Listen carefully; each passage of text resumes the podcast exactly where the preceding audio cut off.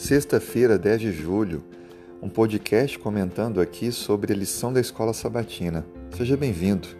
O nosso estudo encerra hoje um tema bastante interessante: testemunhas cativantes. Nós vimos durante a semana toda o poder do testemunho pessoal, o quanto a vida pessoal, a experiência com Cristo, ela fala alto ao coração das outras pessoas.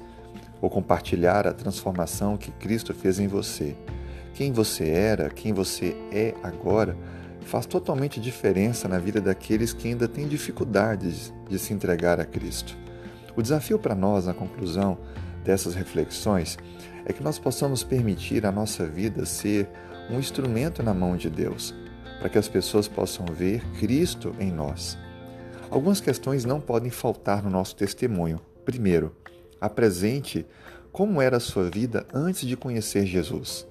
Destaque o quão você era distante do ideal de Deus. Apresente como você agia, como eram as suas decisões e muitas delas erradas por não estar ouvindo a voz de Deus. Depois, mostre o momento em que você conheceu Cristo. De que forma você teve esse encontro com Ele e você entregou a vida totalmente a Ele. Dê ênfase a esse momento. Esse momento é muito importante.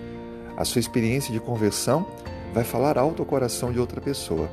E por último, fale da diferença de Cristo na sua vida agora, nesta nova fase, nessa nova trajetória. Seus novos sonhos, sua maneira de ser, de viver, para que então fique claro que houve uma profunda transformação entre o antes e o hoje. Que Deus te use nesse processo de alcançar amigos, pessoas, familiares, com a sua experiência pessoal. Um grande abraço.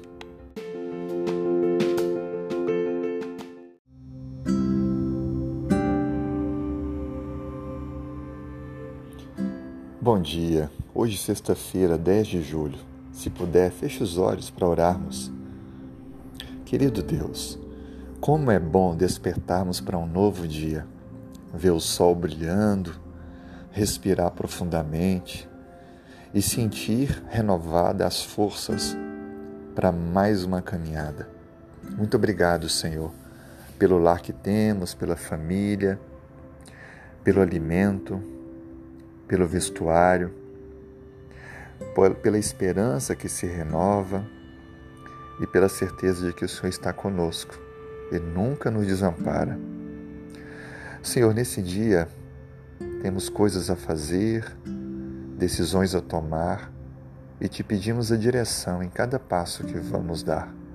Esteja ao nosso lado, nos direcionando e nos dando a condução correta.